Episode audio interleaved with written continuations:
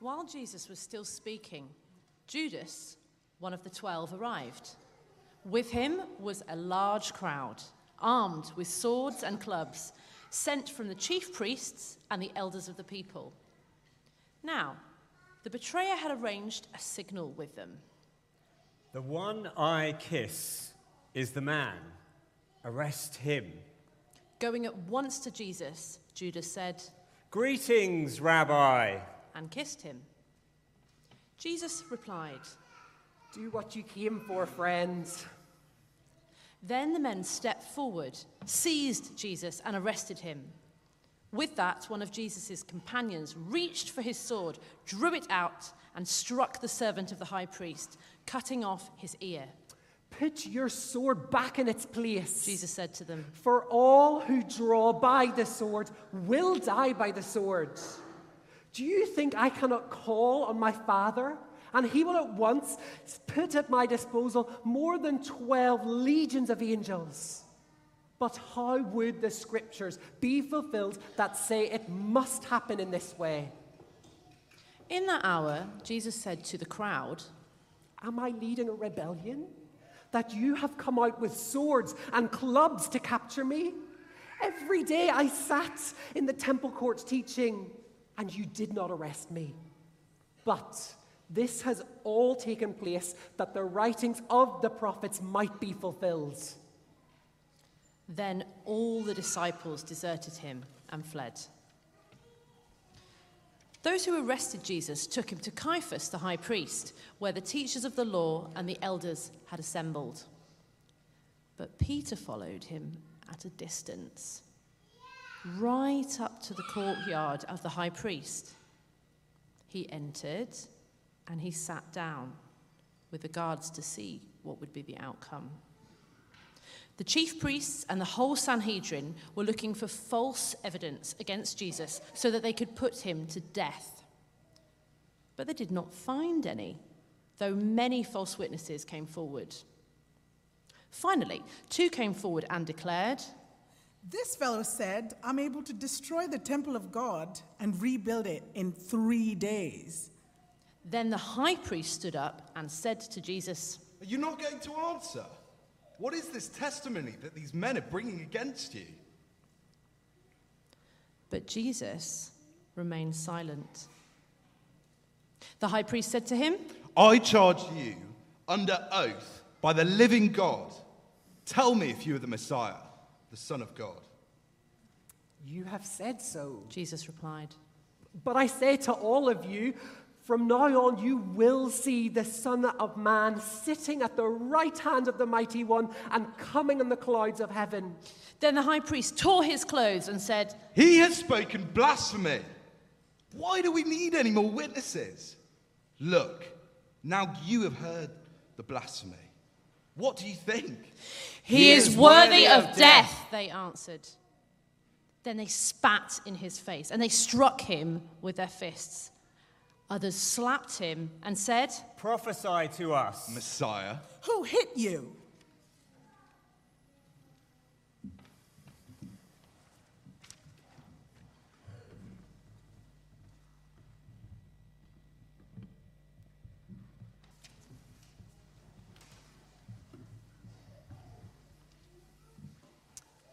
Now, Peter was sitting out in the courtyard, and a servant girl came to him. "You were also with Jesus of Galilee," she said, but he denied it before them all. I, I don't know what you're talking about," he said. Then he went out to the gateway where another servant girl saw him, saw him, and he said to the people there, "This fellow was with Jesus of Nazareth." He denied it again, and this time with an oath. "I don't know the man." After a little while, those standing there went up to Peter and said, "Surely you are one of them. Your accent gives you away." Then he began to call down curses, and he swore to them, "I don't know the man." Immediately, a cock crowed. Then Peter remembered the words of Jesus that he had spoken, Before the cock crows, you will disown me three times. And he went outside, and he wept bitterly. Early in the morning, all the chief priests and the elders of the people made their plans about how to have Jesus executed. So they bound him, they led him away, and they handed him over to Pilate, the governor. When Judas, who had betrayed him, saw that Jesus was condemned, he was seized with remorse and returned the thirty pieces of silver to the chief priests and to the elders. "I have sinned," he said, "for I have betrayed innocent blood." "What is that to us?" they replied. "That's your responsibility." So Jesus threw the money into the temple and left. And then he went away and he hanged himself. The chief priest picked up the coins and said, "It is against the law to put this into the treasury, since it is blood money." So they decided to use the money to buy the potter's field as a burial place for foreigners. That is why it's been called the Field of Blood until this day. Then what was spoken by Jeremiah the prophet was fulfilled. They took the thirty pieces of silver, the price set on him by the people of Israel, and they used them to buy the potter's field, as the Lord commanded me. Meanwhile, Jesus stood before the governor, and the governor asked him, "Are you the King of Jews?" "You have said so," Jesus replied. When he was accused by the chief priests and the elders, he gave no answer. Then Pilate asked him, "Don't you hear the testimony they're bringing against you?" But Jesus made no reply, not even to a single charge, to the great amazement of the governor. Now, it was the governor's custom at the festival to release a prisoner chosen by the crowd. At that time, they had a well-known prisoner whose name was Jesus Barabbas. So when the crowd had gathered, Pilate asked them, "Which one do you want me to release to you? Jesus Barabbas or Jesus who is called the Messiah?" For he knew that it was out of self-interest that they had handed Jesus over to them. While Pilate was sat on the judgment seat, his wife sent him this message. "Don't have anything to do with that innocent man, for I've suffered a great deal today in a dream because of him." But the chief priests and the elders persuaded the crowd to ask for Barabbas and to have Jesus executed. "Which of the two do you want me to release to you?" asked the governor. "Barabbas," Barabbas they answered. "What shall I do then with Jesus who is called the Messiah?" Pilate asked. They all answered, "Crucify, Crucify him. him. Why? What crime has he committed?" asked Pilate. But they shouted all the louder, "Crucify, Crucify him. him. When Pilate saw he was getting nowhere, but instead an uproar was starting, he took water and he washed his hands in front of the crowd. "I'm innocent of this man's blood," he said. "It is your responsibility." All the people answered, "His, his blood, blood is on, on us and, and on our children. children. Then he released Barabbas to them, but he had Jesus flogged and handed him over to be crucified.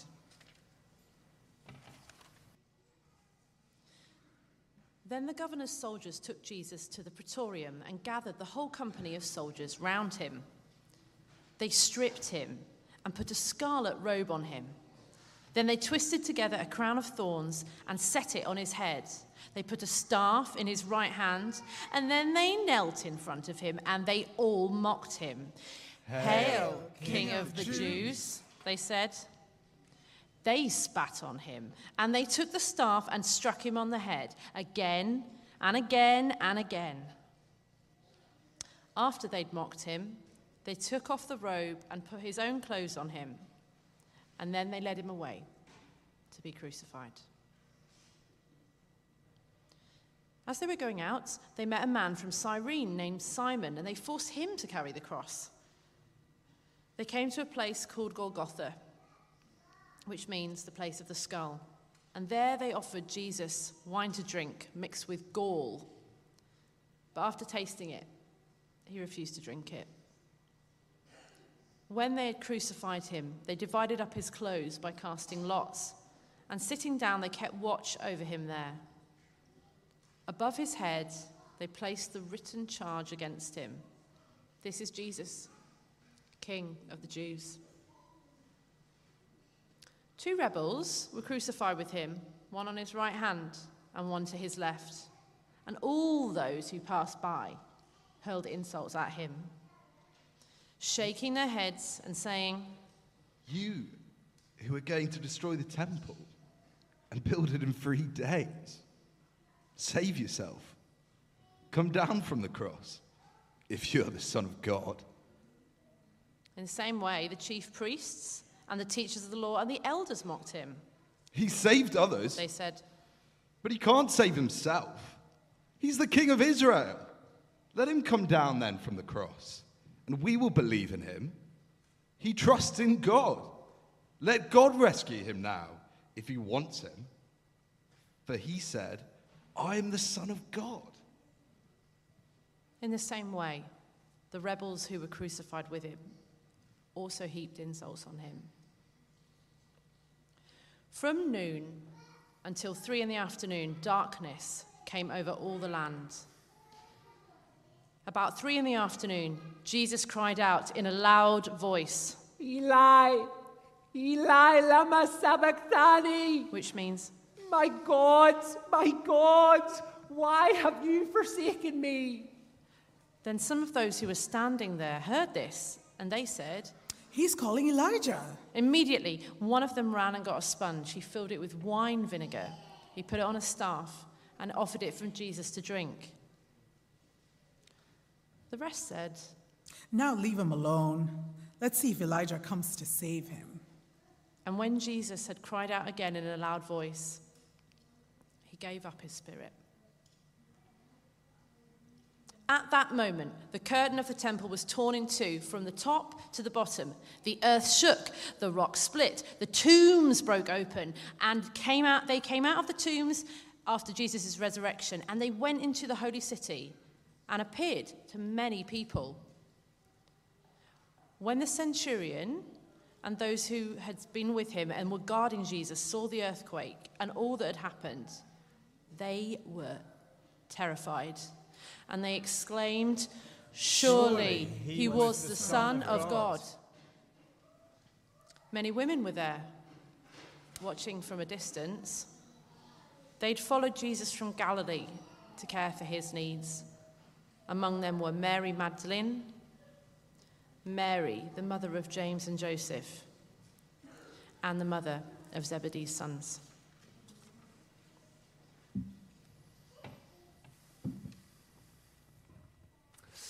Now, in our game earlier, we listened um, to lots of voices, and we guessed the voices. We listened carefully to, to what they said and, and how they said it. And hopefully, as you listened to our table reading, that is what you did. You listened carefully to what the voices said. You listened carefully to how they said it. Because this actually helps us understand what happened in the events leading up to Jesus' death. And the first voice we're going to concentrate on is actually the voice of the disciples. Now, Paul here, he played the voice of the disciples, and there were a couple of voices that he played in particular. There was Judas. Now, Judas arrived in the first scene, and he arrived with a large crowd, armed with weapons, ready for a fight. And he arrived with one purpose: to betray Jesus with a kiss. He was the betrayer. And then there was Peter. Now, after Jesus was betrayed and arrested, well, he followed Jesus. But he kept his distance, and he ended up denying Jesus, denying being with him, denying that he was his follower, denying knowing him. He was the denier.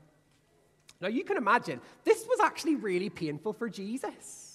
Like, imagine if your friends had treated you like this. Imagine if they betrayed you or they said, "I don't know you." It would be horrible.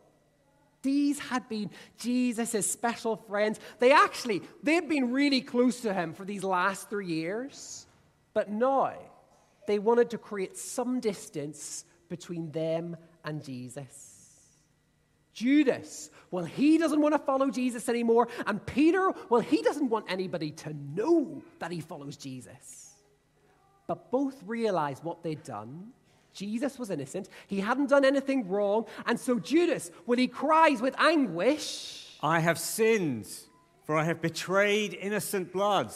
And Peter weeps with bitterness. He had sinned too. He had denied Jesus.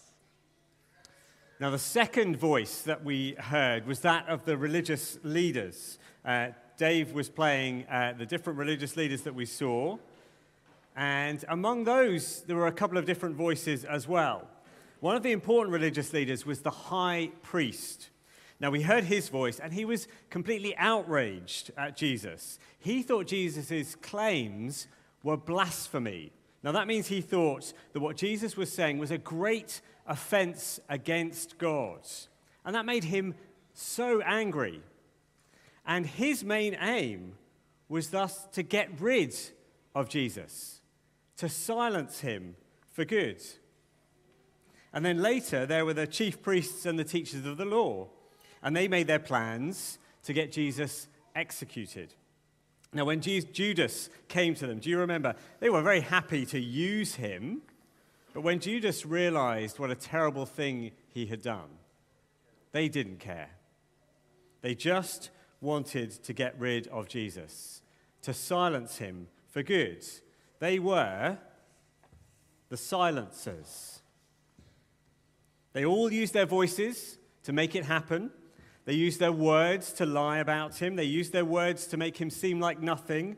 When Jesus was on the cross, they insulted him, scoffed him, scoffed at him, laughed at him, saying, "He saved others, but he can't save himself. He's the King of Israel. Let him come down now from the cross, and we will believe in him. He trusts in God. Let God rescue him now if he wants him. For he said, 'I am the Son of God.'" Today, we would say that they wanted Jesus to be cancelled. They wanted to silence Jesus once and for all. And the third voice that we heard was Pilate's voice, and that was played by Faber here. Now, Pilate is an interesting one. He isn't actually a Jew. He's a Gentile, and he represents the rest of the world. And Pilate knew Jesus didn't deserve to die. As we've just heard, the religious leaders, well, they were the silencers. They had brought Jesus to Pilate to get rid of him for good, and they did it because they were jealous of Jesus. And Pilate knew it. He knew that Jesus had done nothing wrong.